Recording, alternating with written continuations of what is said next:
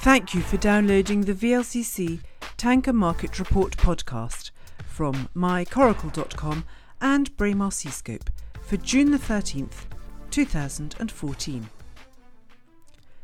This week has seen something of a recovery in VLCC freight rates, led by an increase in inquiries.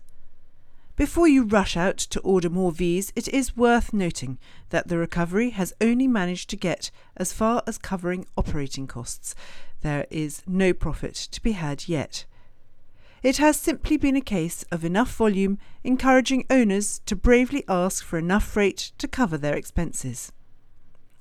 The overbearing list of available ships in the East will always be the decisive factor and while there is enough resistance to put rates back to OPEX, there isn't much desire to try to push up from there.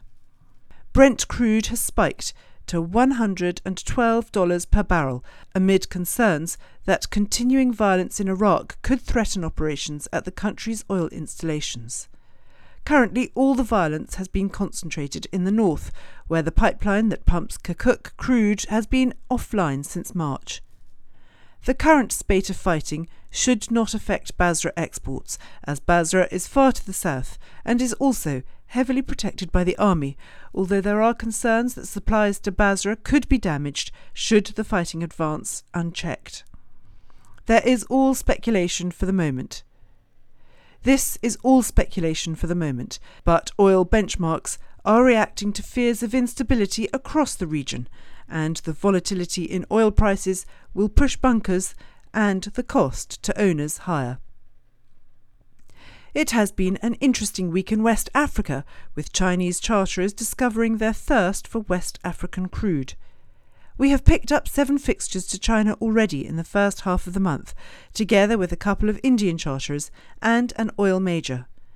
This procession of cargoes has meant that the early July position list is tight now for VLCC availability, and rates have improved to 260 at 41 for West Africa China.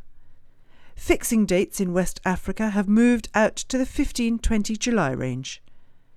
In the Caribbean, it has been very quiet without any fixtures reported. We still see rates of $3.6 million for Carib Singapore, with last fixtures done of end June. Early July stems are expected to start coming to market next week.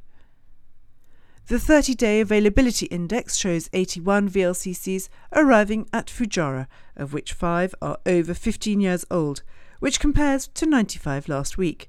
We have now seen 100 cargoes fixed for the month of June from the Arabian Gulf, and we expect approximately 10 more cargoes for the last decade. Thanks for listening.